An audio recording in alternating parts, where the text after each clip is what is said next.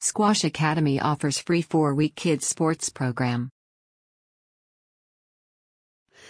The T Squash Academy is a 501c3 nonprofit organization that fosters the personal growth of Cincinnati youth and adults of all ages. The organization is offering a four week program in which your child will attend one session per week for four weeks to see if they enjoy the game of squash. The course is aimed at 8 year olds through 11 year olds. All equipment is provided and each session will be led by a coach. A $50 refundable deposit is required to sign up to the course. Squash is similar to racquetball, but the ball is smaller and doesn't bounce as high. It is considered the fastest growing sport within the United States and has been listed by Forbes magazine as the healthiest sport in the world. Squash can offer your child opportunity to be part of a community, enjoy healthy exercise and potentially compete around the nation. For more info email josh at that.us. The free classes are held on Wednesdays and Saturdays, from Wednesday, September 21st through Saturday, October 15th. The Wednesday classes are held at 4:45 p.m. The Saturday classes are held at 11 a.m.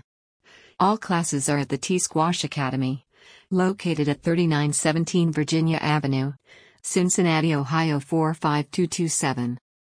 Download file the format and or content of this post has been edited to fit guidelines of the Cincinnati chapter of United Resource Connection for this rebroadcast. The original post was submitted by Joshua Hardin.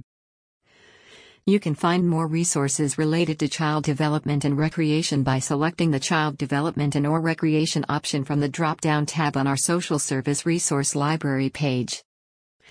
You can find links to the resources mentioned in this episode with the written version of this story on our website at cincinnati.unitedresourceconnection.org.